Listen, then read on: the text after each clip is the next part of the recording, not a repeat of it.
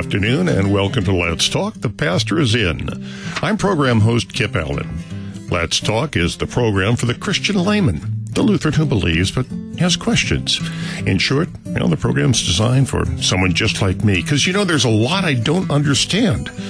Not necessarily things that are soul shaking, might just be something that's been on my mind for a while. Rather than getting into a deep chapter and verse theological discussion, I find that, well, a casual front porch style talk of the pastor is often the best way to understanding. That's what this program is all about. Today's guest is Lance O'Donnell from St. Paul Lutheran Church in Oconomowoc, Wisconsin. I have my questions. I'm sure you have yours. You can send your questions by email at any time to let's talk at kfuo.org or call in during the program. If you're in the St. Louis area, including Metro East, call in at area code 314-821-0850, or you can call toll free anywhere in the lower 48 with 1-800-730-2727. Lance, welcome back to the front porch. Delighted to be back with you. Well, been a long week for me. I'm sure it has been for you too. I'm I'm ready for the weekend. I'm with you. Say, you had an interesting thing happen to you recently. You went to a couples retreat, I understand. A marriage retreat. A marriage retreat. Yes, I helped lead a marriage retreat. Okay, well, I want to hear about that, and I think this would be a great time for us to discuss such concepts as marriage and love from a Lutheran point of view. Sound good to you? Love it. Okay, well, let's start out. First of all, what was the marriage retreat about? Song of Songs, Genesis, and a little bit of marriage as a reflection of Christ in the church in Ephesians 5. But a lot of time in in male and female in the image of God, and then in the Song of Songs. And so there was there was much cringing. Oh. okay. Well, you know the song. If the uh, the legend that I heard was that the uh, the rabbis wouldn't let any men below thirty read the Song of Songs because it's so erotic. Um, and when uh, our retreat leader, uh, my friend Dr. Doug Stowe, uh, who serves nearby in Hartford, Wisconsin, uh, he did a bunch of translating and uh, and noted a number of places in the Song of Songs where uh, things are a lot more real than the polite version that we read typically in our translations. Thou art fair, my love. It, and then some stuff we can't say on the radio. But in the Bible. but in the Bible, and that's what that's what Pastor Stowe said a number of times. You know, he would translate this, and um, and he'd hear some snickering and he'd and he'd he'd start laughing and say, "I'm not making this stuff up, folks. It's in there." okay. it was great. I bet it was. And I understand that when you first started this uh, this uh, marriage retreat, you only had like about seven couples. Now you've got what twenty five? We had twenty five couples. You know, this is a congregation of roughly four hundred people in worship on a weekend.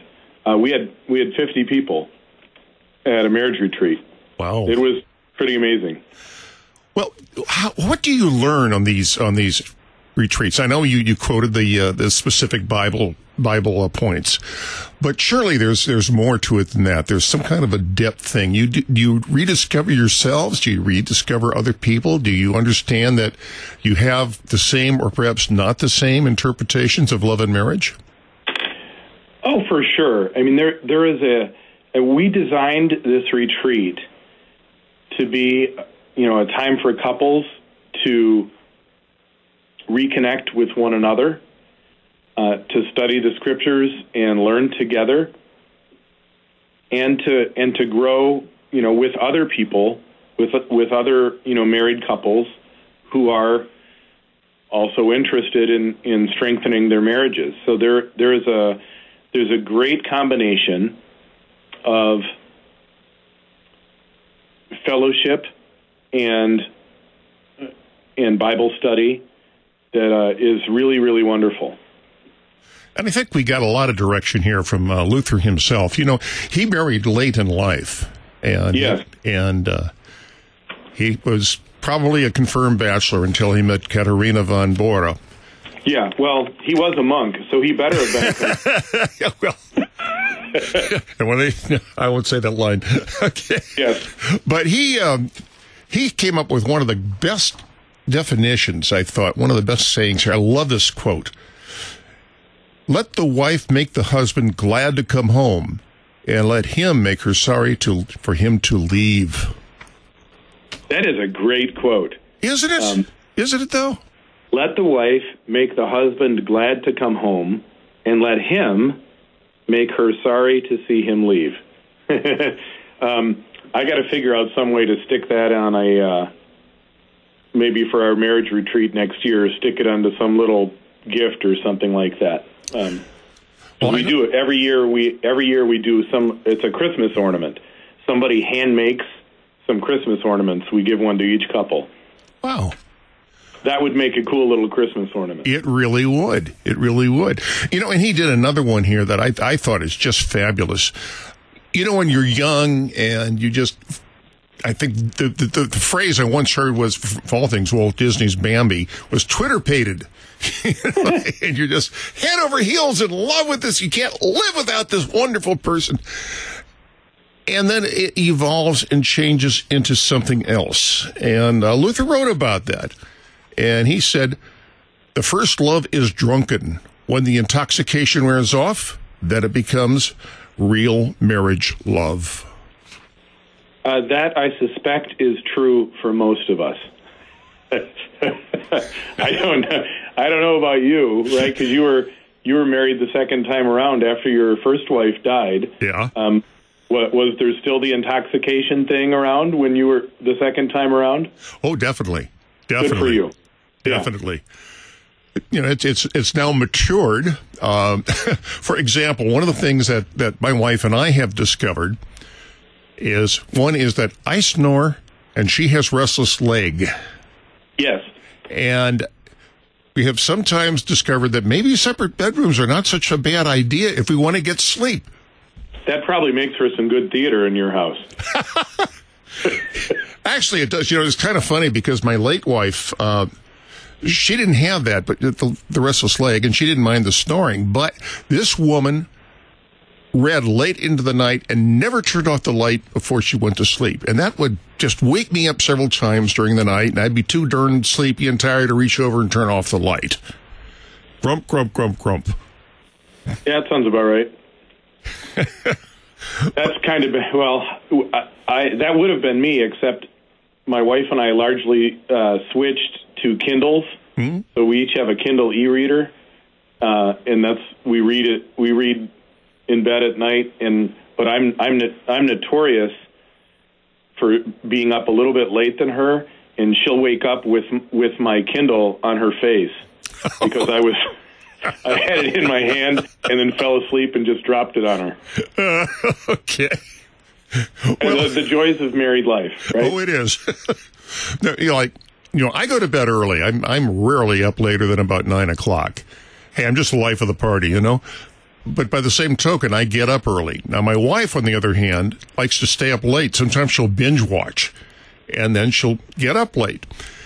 And it's kind of interesting, you know, how we how we are comfortable with this kind of a routine uh, because you know it at night. As I said, you know she's got restless leg and I snore, so so I Well, the routines, the routines can be really wonderful it can and- be. And comforting, and and safe and peaceful, and all those things should be associated with a home. Oh, absolutely. But sometimes, and that is part of the benefit, I think, of doing a retreat or something like that is, you know, we can be we our lives can be so routinized that um, we fail we fail to do the extra special things that we once did. And that's something that, you know, Dr. Stowe reminded us of at our retreat. And, you know, drawing on the drawing on the Song of Songs and the compliments between the husband and wife that went back and forth and you know, reminding the men especially, you know, guys, uh, you should do this. You know, we should do this now and then. Compliment her. Courtesy is so important in a marriage. Absolutely, and not just the, the courtesy, but uh, you know, he used a li- he used a little bit. I don't know if you're familiar with uh, the Christian psychologist who wrote the book called The Five Love Languages. No, I've not. Um, so this uh, this author Gary Chapman, after his years of you know working with couple, came up with kind of a framework for how to how to love better, and he he categorized them in in what he calls the five love languages, in that people want to be loved in certain general ways. They want words of affirmation, or or they prefer to be loved by gifts of service, um, or or just gifts, or quality time, or physical touch. Um, I'm forgetting one you know, right now. And he said the important, you know, and this, it, it's a really helpful. My associate pastor here at St. Paul's and his wife say it saved their marriage. Really? Absolutely. You know, you ask the, you ask Steve and Angie Charnel, you know, what, what it takes for a successful marriage, and Angie will tell you, learn your, learn your husband's love language and speak it. Uh-huh. Um, meaning, we all have a way that we prefer to love to love others we express love but that may not be the way that your spouse wants to receive it or receives it best so when i you know we take this in um, you know for our listeners if you're married you you know even if you're single it would help potentially but you can go to i think it's called fivelovelanguages.com you can fill out this brief little survey it'll take you 5 minutes and it'll give you a kind of an indication of what your love language is. And you know, mine mine was off the charts. Uh, either uh, words of affirmation or physical touch. You know, that's you know, I'm a very typical man. um, you know, my wife was a little, you know, and I think the highest score was 12 in these various categories, and I was an 11 or a 10 in those two. uh, whereas Carrie, my wife, what had four who were who were pretty high, sevens or eight or eights or nines. Gifts gifts weren't aren't a big deal for either of us, but you know my wife really likes quality time. You know that's really important for her that we are together. You know, and when we're together, not distracted. Yeah, I hear that. Uh, you know, my wife uses the expression mindfulness all the time. You know, she says, "What's our word? Mindfulness." and it's it's trying to be aware of the other person's needs and wants, which is not easy. Because well, and this is and this is this, this is the power of Chapman's book, and I think why Dr. Stowe used it in conjunction with Song of Songs and and the and the creation of male and female in Genesis one and two. That you know we are different, and part of part of our calling, and it really is a calling, uh, a vocation, uh, to love to love one another mm-hmm. and get to know one another. So you know, for again for me, the time together with my wife this last weekend was a was a great deal of quality time, and she was thrilled, and I was too. Well, that's a very healthy thing. It was it was a very very healthy thing, you know, and I you know, you have kids. Um, when you have kids, it's uh, it's it can be so easy to make your whole lives about them, and it can be very easy when you have children to basically make your children a false god. Mm. You know, and, I've heard that, Lance. You know, I, I don't have kids. I've never had kids. My wife and I never did. But I have heard that from other people who have, where the affection between the husband and the wife suddenly is replaced with the children. And they have a very difficult time adjusting to that. No doubt. Um, well, and it, it, part of, in my sense, in my work as a pastor, I think it's a, a real reason why you know you have a you have a couple, three, four kids, and then all of a sudden they're going to the last one's heading off to college or somewhere, and, re- and you, you, st- you, the couple looks at each other and they don't know who they are anymore. they haven't really talked in 20 years. Wow. Um, I bet really, that's really talked, and it, you know it's easy to do. It, it's you know, and I'm good gravy. I'm a pastor, and I know this stuff. Um, it's easy to do. It's easy to just get totally, and I don't for lack of a better term, bogged down in in the in the ups and downs of raising a children, and forget that the most important relationship in the house, the one from which all the others, you know, come from, is that relationship between the husband and the wife. And if you don't attend to that, um, you have not attended to your really your first your first earthly calling. That is a very, very good point. Um, and you know, your your life goes through a number of uh, turning points. You know, when when the kids are born, when the kids leave, when the the one spouse loses a job, or things along those lines, and you have to look at it again on how you define these things. Uh, I know uh, when I when I first uh, married my second wife, uh, I'd come back out to St. Louis following the death of my first wife, and I was just bumming around because I grew up here in St. Louis. It was my hometown. I wanted to come back to it, and I had no idea what I was going to do. Uh, didn't have a job. Didn't need one at that point, but you know, I just I didn't have a job. Where my the the, the woman I met who eventually became my wife was working full time as a uh, as a nurse. Now our situations are a little re- reversed because now she's retired and now I'm working full time. You know, so we've had a, a, a different, a different type of a, of a turning point in our marriage. and and they have those. There are there are seasons in marriage, and if you're not in communication, you don't know what's going on. You know, I one of the things uh, one of the things that Dr. Stowe and I'd have to um, I should pull up my see if I can pull up my notes. I forgot to do that here. One of the things he asked us was something like how how has being married how is your spell how is your spouse your wife your husband better helped you understand who you actually are um, you know and he was he was translating from the you know where he was translating from genesis 2 you know and this is you know that the that the he, the the hebrew word in in genesis in genesis 2 suggested you know two two beings over against each other that were understood in light of one another. And so, you know, to see one another face to face, that God designed it so we would understand ourselves in light of the other. And that has been my experience in marriage, and as a pastor observing marriages and helping marriages, that being married helps us understand actually who we are. That is that is very true. Um, when I first met my my current wife, uh, my self esteem was not especially good. You know, as I said, you know, I'd, I'd lost one wife. I had no family in this area. I wasn't doing anything, and I wasn't feeling very good about myself. And yet, this woman saw something in me that I didn't see.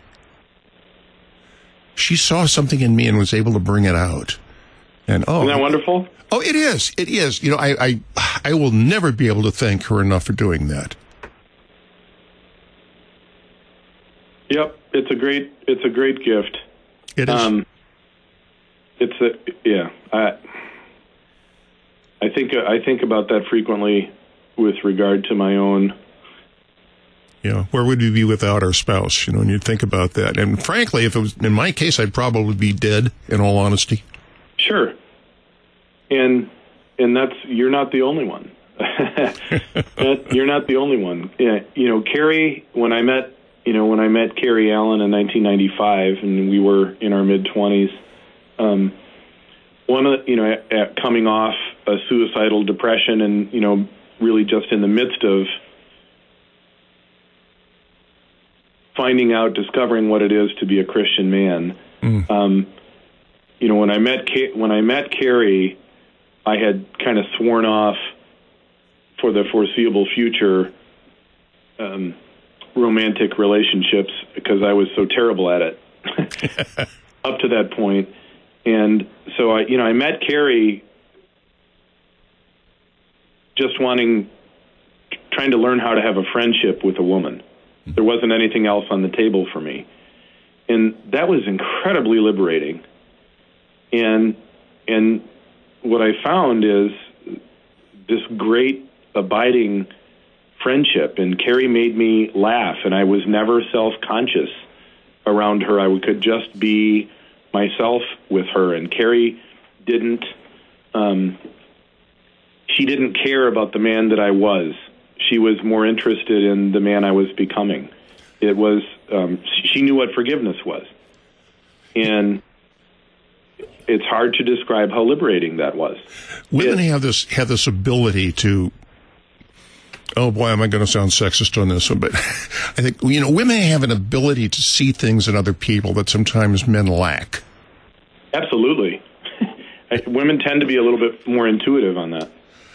Yeah, anyone who's, who says they don't believe in women's intuitions never met a woman. I mean, really, never lived with one. Uh, boy. And, and, you know that at least my understanding, there's some research that just on the basic differences in the in brains between men and women that suggest, you know, that's a biological reality. Well, I've certainly seen proof of it in my life. I know that you have as well. But, uh, yeah, it reminds me. You know, this you shared a little document with me with some quotes from Luther. I'm looking at I'm looking at one that you sent uh, per the conversation we're having right now. Mm-hmm. There is no more lovely, friendly, and charming relationship, communion, or company than a good marriage. I, it's true. And here's another one of his uh, that I think goes along with uh, what we've been saying. He said the Christian is supposed to love thy neighbor but since his wife is his nearest neighbor, he should be he should be able to accept her love, deepest love. Pardon me, I don't have my glasses that, on. I couldn't read that. Just and th- this is an absolutely key insight and part of the wonderful thing about being a Lutheran in understanding, you know, the doctrine of vocation. You know that um, our our calling our calling as a Christian is to is to love and serve our neighbor, our nearest neighbor. If you're married, your nearest neighbor more important even than your children is your husband or wife. Luther was a very human individual and had great. he had his failings and he as well, but but he had incredible insight, absolutely incredible. It's one of the reasons I'm glad I'm a Lutheran. I can sit, I can always learn things, you know, and that's that's something I I think other religions sometimes lack. Uh, Luther was. Um, had an introspective side to him and he was always asking people to to look into themselves. You know, he had his he had the known truths, obviously the biblical truths, but God works through us differently. I don't know, for example, with um, uh, his his closest friend, you know, but who reacted very differently to certain stresses. Right. You know, Luther Luther and my reading and understanding of him was was above all a biblical theologian, uh, n- not a philosopher, not a humanist, but a, above all, you know, the, the the scriptures formed his thinking, and you combine that with what appears to be, in many respects, um, a lack of a filter. Um, he said some astonishingly candid things, both uh, for good and sometimes for ill.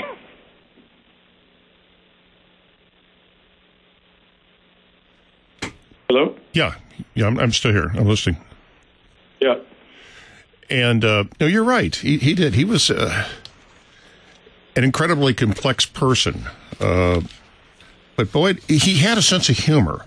That was the other thing that I really like here. Uh, Absolutely some of the things like the way he would he would write to his wife. Uh, see if I can find it. Uh, he had such wonderful, wonderful pet things here to say. Um, what was it here? Darn it. I know you can hear these papers rustling in front of me, and this is something that's very bad. Uh, very on the bad. radio. Yeah, radio. It's it's bad form, but I'm haven't organized this as well as I should have. Fudge, fudge, fudge. I should know better than that. Uh, some of the things that uh, he called her. Oh, here we go. My, here we are. My rib. Yeah. My Lord Kate. My Dr. Lord Catherine. Kette, which is the German word for tra- for chain. Yeah, the deepest learned, yeah, the deepest learned Mrs. Kath, Catherine Luther, my gracious housewife in Wittenberg. To my housewife Catherine Luther, doctoress, self-martyr of Wittenberg. To the holy, worrisome Lady Catherine Luther, doctor of Wittenberg. Housewife Catherine Luther, doctoress, and whatever else she may be. Man. and, and you know, Katie had, Katie had her own moments. Uh, Luther had undergone a, a, a terrible depression, and, and he, he, was up and down. And uh, she couldn't quite figure out how to stamp him out of it. Then she got the idea, and she said she started. She was dressed all in black, dressed herself all in the black as if she was in mourning. Yeah. And uh, Luther goes, "Who died?" And she replied, "God." what foolishness is this? It's true, she stated. God must have died, Dr. Luther, or you wouldn't be so sorrowful. that is great. I didn't know that story. Oh, I, I just found it out when I read that article. Absolutely incredible. Hey, Lance, we got to take a little break here, but I think we're on a roll. Let's see what goes on after this message.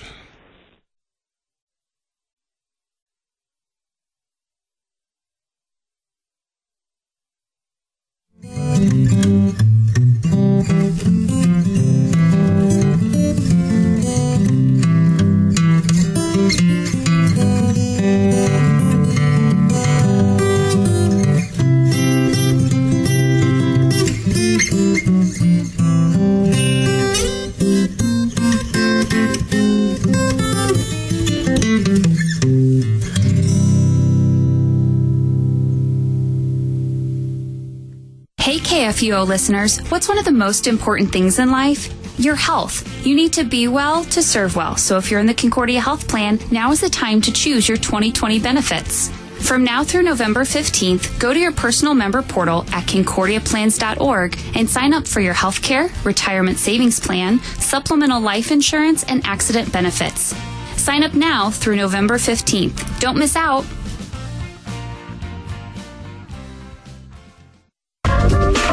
Hi, this is Pastor Marcus Zill, the LCMS Director of Campus Ministry and the Chancellor of LCMSU, inviting you to join us right here on Wednesdays at 2 p.m. in the Student Union. If you can't make it, Student Union is always available as a podcast at kfuo.org. Learn more about LCMSU at lcmsu.org. And remember, college is tough. You need Jesus. We'll help. Wednesday afternoon at 2 on KFUO on the next Lamplighter Theater. Well, this fog is just right for me. And here's the place. Rivington Hall. Now comes the fun part. Ain't nobody can pick a look like Black Dolly. No, sir. Don't miss the next Lamplighter Theater. Saturday mornings at 11 on Worldwide KFUO. Here is what our listeners are saying about KFUO Radio. KFUO has been a part of the family in a sense for many, many, many years. We stayed home and listened to KFUO and we love doing that. Really appreciate all the work that goes into everything that you do here for so many people to be able to hear the gospel. What a blessing that is. To leave a message on the KFUO comment line, call 314 996 1542. Worldwide KFUO. In a burial tomb near Jerusalem, two small silver scrolls were discovered, most likely dating from the 6th century BC.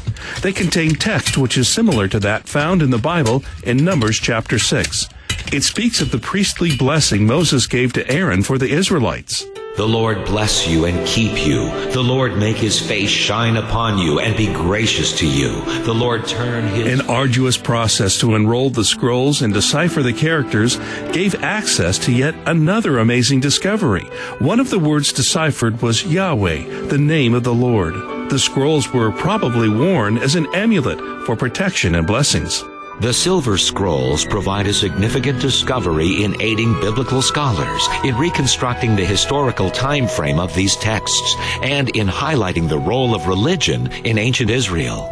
Brought to you by Museum of the Bible, opening later this month in Washington, D.C.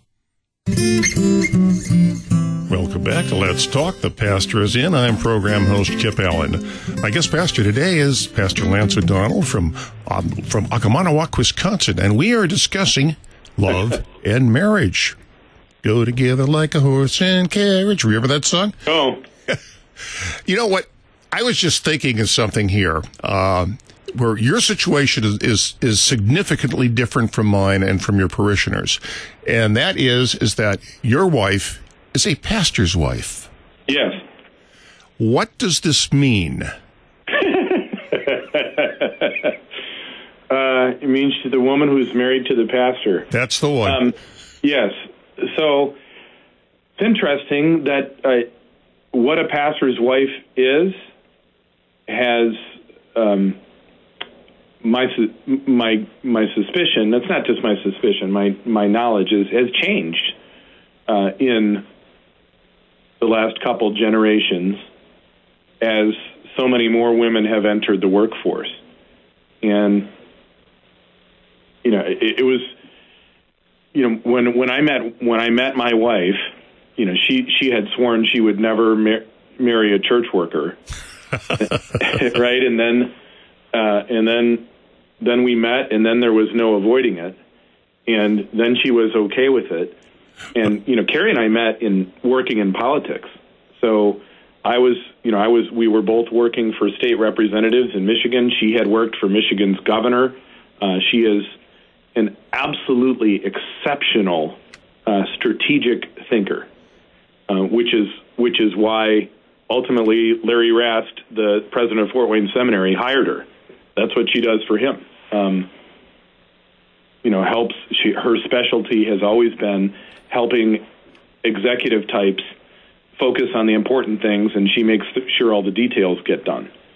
And so you know, we we recognized early, fairly early in our marriage, that you know we had lots of support. She wanted to be a, a wife and a mother first, uh, but she also had incredible gifts to use, and and because we had so much support, grandparent support in particular, that um, you know we all kind of teamed up and enable, enabled Carrie to go back to work part time at first, and the kids were doing great, cared for by grandma and grandpa and the other grandma, and you know, mom could do a little bit of work outside the home, and now she works a fair amount outside the home.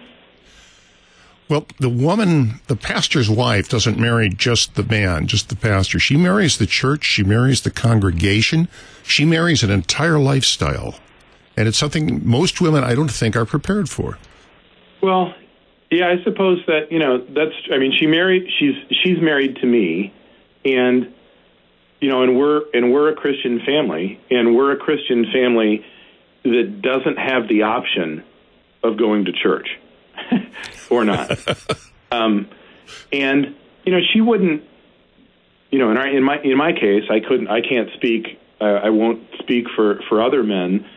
But you know, worship is the very worship was the center of our lives uh, before we got married, um, and it was going to be the center of our lives for the rest of our lives, and and that was just cemented when I became when I became a pastor. So, um, you know, she she has some unique challenges because you know the pastor is you know in my position I'm a senior pastor of a larger of a larger parish and sometimes people don't always agree with their pastor. um, you know, and and so, you know, her a, a wife's inclination is sometimes to defend her husband, and then and but the pastor's wife, or at least the wiser ones, are usually, you know, let that take care of itself, and so it can that can be challenging. Does that make any sense? I think it does uh, because the the normal urge would be to jump in there, but she she can't. You know, you're the pastor, you're the leader, and she also, but she also has this very distinct role that she has to play. Yeah, well, I mean, you know, in in many respects, it's not any different than any other wife. You know, you're you're you know you're you're there to love and honor and submit to your husband and and care for your, and care for your children. um, but it's a but it's a very public office.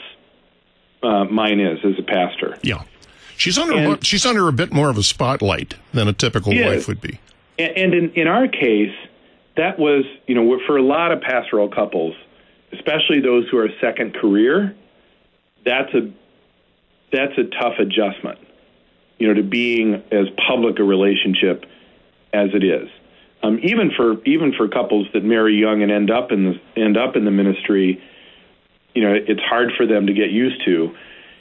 In Carrie and I's case, you know, we both as kids expected to be involved in politics. We expected, and we're in the we're in the public eye from the time that we were children, and so I don't think my sense is, and I don't think Carrie had nearly as much an adjustment as as as many would because we just expected this was part of who we were pretty much always.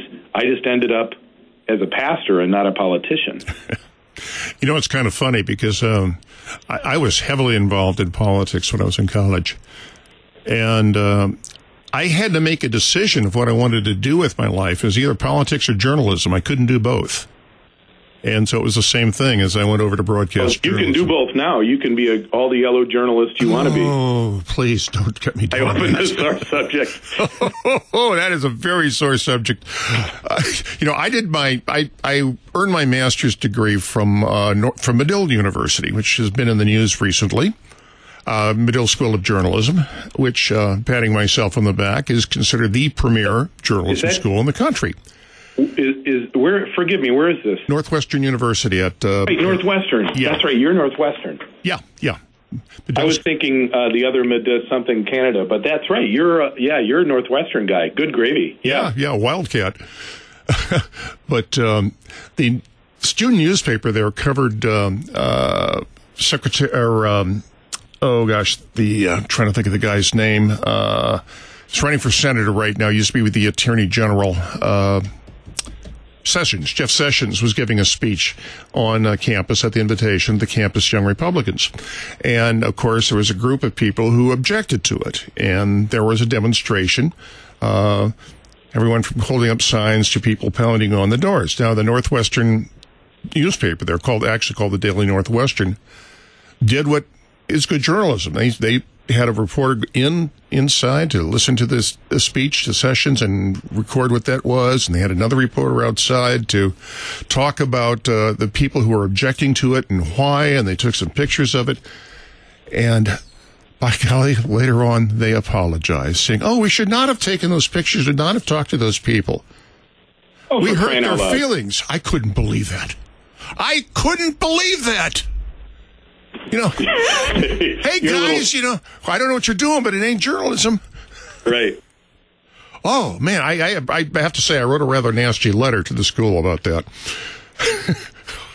Although to its defense, the uh, the uh, dean later, uh, the dean of the journalism school, did uh, put out a public uh, statement saying the kids were wrong but they're they're young. They're students. Are supposed to make mistakes. I think he copped out a little bit on that. Had I made a mistake like that when I was at Medill, I wouldn't have graduated. Interesting. Yeah. Yeah. So, you know, to your to your question, and I'm sorry to, to throw okay. the to you throw it off the reel. um, it, you know, being a pastor, being a pastor's family. I mean, you are. You know, it is a, it's a public it is a public office, and some people can't handle it. Mm. Um, and I'm, you know, some some some pastors and wives can't handle it, and some parishioners can't handle it, and you know, some some parishioners can't handle uh, the fact that their pastor is a sinner too. Um, and the pastor's kids are sinners, and sometimes they're complete idiots. Um, and I say that, uh, you know, I say that in in love. I, you know, my people here at St. Paul's have been really great with us. You know, recognize recognizing that, you know, when you call a pastor, you you also call the human being a man, and you know, they they've been I think pretty good overall with with our kids of not you know not expecting them to be perfect you know, but you get the sometimes, well, you're the pastor's kid. You should never do anything wrong. I mean, good gravy. The pastor's kid's a sinner too. My mother Um, went through that. She was a pastor's kid. Your mom? Yeah. Yeah. So, you know, so I'm, you know, I'm my kid, my my son Aiden, who's a sophomore at Concordia University, Wisconsin. When he was little, struggled a little bit with that, but his experience here was so good that, um, you know, that he decided to go into church work. Wow. And which I'm really thrilled. I mean, some pastors' kids, their experiences are so bitter that they just don't want anything to do with it. And um, I'm really, I'm really thrilled that my son is is willing to serve. And you know, it, it to me that speaks a lot about, in particular, his experience. You know, his experience um, that you know that that's been that's been mixed, but. Uh, so many you know many pastors kids grow to have some bitterness toward the church and it doesn't appear at least thus far that my children do and I'm thankful for that. And that has a that has a lot to do with the people that I've served here for about 8 years. It also speaks well of you and your wife. well I I suppose some. Um you know but my you know my kids again pastors and their pastors and pastors wives are sinners. And you know I mean my kids know that better than anybody. Um, and so you know, they've had to they've had to figure that out, and that's you know every parent, every child has to. I mean, I think that's a that's the I think that's at the very center of teenage angst mm-hmm. is in pre-teenage angst is the recognition. Oh, you know, my parents have faults, and sometimes not just faults, but serious faults and yet you, and yet they don't yet have the emotional maturity to figure out how to deal with that. Yeah, I went through that. I definitely went through that. A big a big part of childhood is is figuring out how to live the fourth commandment. Honor your father and your mother. So when your parents are wrong. And that it takes us time to figure that out. Well, I think I was a grown man before I finally found my father being wrong about something, but So and, you know, by, and, and on that and on that note, it's that's one of the it's one of the great things about the marriage retreat that I was on, and the the taking the time together as a couple is when you take that time together and really talk about where you are in your marriage. I mean, one if you have children, one of the things that comes up is how are we doing with raising the kids, and you know those you know, we, we are by nature filled with pride and often blind to our own sinfulness with regard to our spouse and our children. And when you get away like that and do some serious thinking, you realize some things. And, you know, a good parent, a, a good Christian, is going to try and own up to that. You know, sorry, son, I've been kind of an idiot. Please forgive me. Well, you know, this is part of being a Lutheran is that we know that we're flawed. More than flawed, we're inherently bad. You know, the the old Adam is in there, right? And uh, and Luther certainly was was a flawed individual. That's one of the things I, I again I like about being a Lutheran. I, I, look to my Catholic friends and they're so in awe of their leadership. Okay, fine. You know, Luther was a brilliant man, but he was a man with all the Right. faults that I have. It is one of the beautiful things about Lutheran theology that I think that squares so well with the scriptures and with human experience that we are simultaneously saint and sinner. Mm. And I think that's that's the doctrine you're probably appealing to here. Yes, it is. And and that is, and that is really rather unique in in in Christian theology amongst the other denominations as it were that the Christian is simultaneously a saint and a sinner. And that really explains the struggle that we all have, you know, in a way that, that puts it in a framework that people I think can understand and appreciate. And it's hard to explain it to, to people who haven't grown up in it. Uh, Yeah, on the other on the other hand though, Kip, I think anybody who's actually tried to follow Christ and live, that's that's the way we live it. Whether you know, even even if even if you're a you know you're a thoroughgoing Baptist and you think the the, the Christian is purely saint and then the all the sinner stuff goes away. Uh, most Baptist folks that I know um, actually recognize in their own households that there's still a sinner there, and that and if the kid sins, he hasn't necessarily forsaken the Lord Jesus.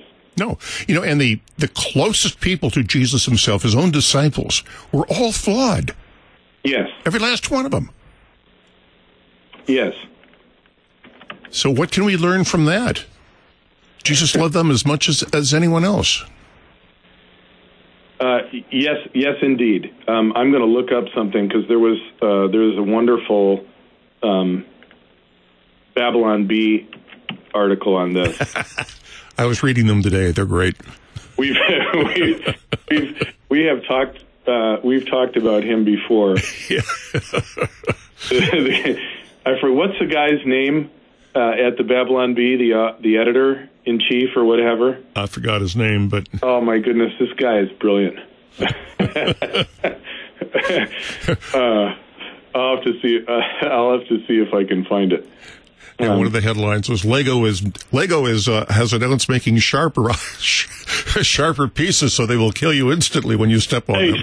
yeah, no, the one I that I happened on today. So here, yeah, this and this was from. Oh goodness, this is two years old. Uh-huh. Uh, confirmed. Judas Iscariot finished Your Best Life Now immediately before betraying Jesus for money. Uh, that's the Joel Osteen book. Um, yeah, start you know, calling you know, yourself related healed, to that. happy, whole, blessed, and prosperous. He continued, and then took a deep breath and betrayed Jesus. Um, the guy's a scream. But you know, related to that, uh, again, one of the discussions I had here with one of the pastors uh, was Judas's real sin was not in betraying Jesus. His sin was in believing his sin was so serious he couldn't be forgiven for it. Yeah, and rejecting the Savior. Yeah. yeah I mean, it's the difference between him and, and Peter. I mean, Peter denies, you know, to his, denies him three times. I mean, Judas went back and, you know, regretted it, right? He went back and threw the silver back in the temple, right? Yeah. Um, and then went out and hanged himself. He, you know, he where he didn't he didn't believe that he could be he could be forgiven. Peter, on the other hand, trust trust Jesus. I mean, Peter Peter he had betrayed the Lord of glory, the one he promised not to abandon, and he he ran away and denied him to his face.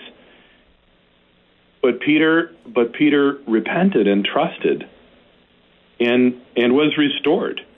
I mean, it's an amazing thing when you think about that. It, that Jesus picked these guys, and Peter, perhaps in particular, that looked the other way, denied him three times, and and then and then not only does he get forgiven, but he, you know he basically, be, in many respects, becomes the, the spokesman for the apostles. And there's a lesson there for for married couples about forgiveness. Absolutely.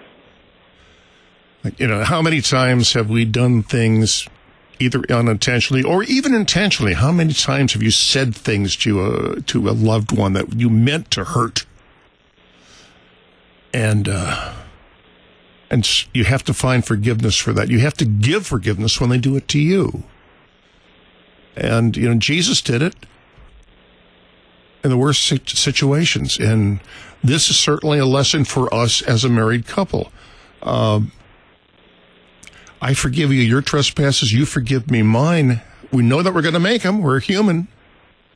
Well, it's interesting that you bring this up because the, the workbook that I have used for almost 20 years uh, for premarital preparation is by an evangelical publisher. It's um, by Hardin and Sloan. It's called the Getting Ready, Ready for Marriage Workbook, and and it's a wonderful workbook and has it, it has a lot of helps. They contend that the number one issue in a successful marriage is communication. Oh yeah, and and I don't I don't disagree that that's really really really important. I contend, however, so because they ask this question they, of couples at the beginning of the book without using the word love what word would you choose to describe that quality or characteristic that makes for a successful marriage. You know, they contend it's it's communication.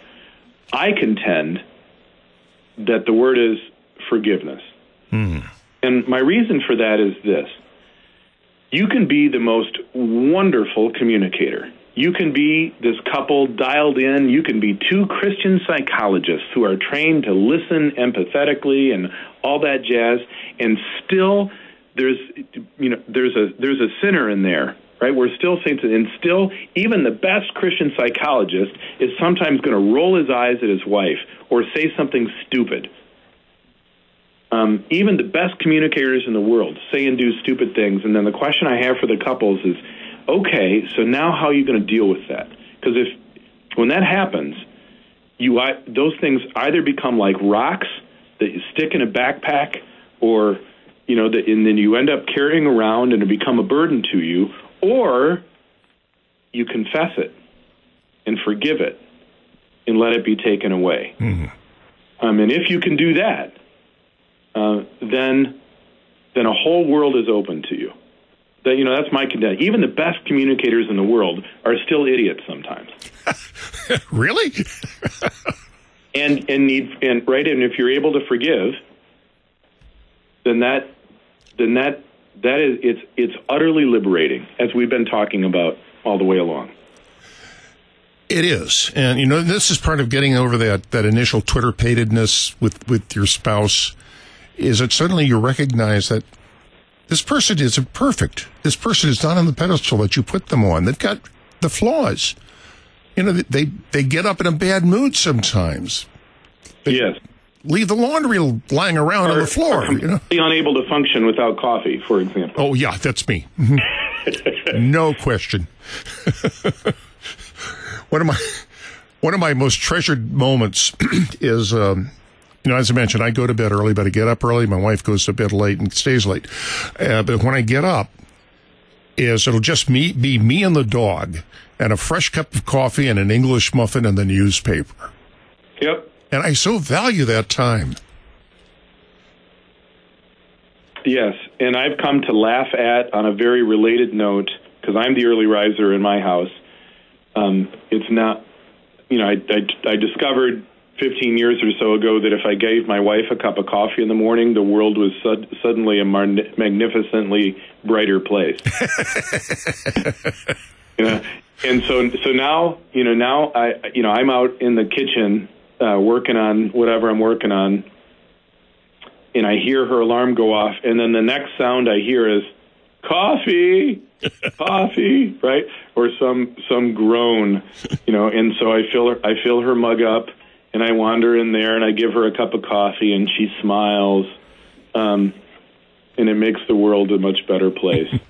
well, I try to make sure I've just had a fresh pot so that the aroma of the coffee goes up to her bedroom. Yeah. So she knows it's down here for her. it, it is. Yeah, it's funny the little things in marriage that the little things make up the big things. That make up the big things. Yeah. yeah. well, Lance, we're going into the last minute here, and uh, I think one of the keys to remember. Uh, Jesus taught us how to forgive and how to recognize. He knows that we're sinners, and He f- still loves us.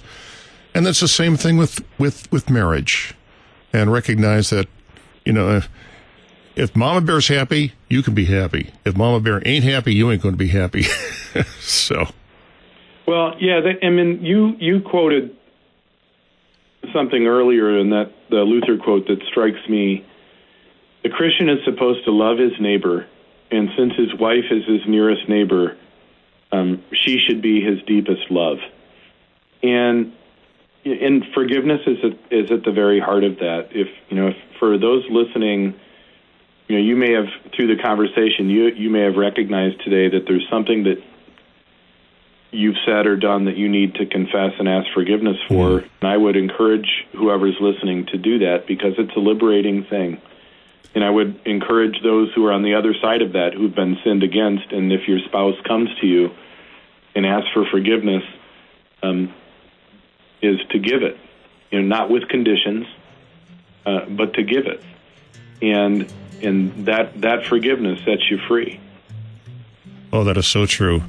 Lance, I want to thank you for being on the program. You've really brought some insight into this.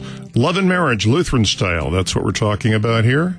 We learned a lot. I hope that you did too. So let's do this again next Friday, okay? You're listening to Let's Talk. The pastor is in.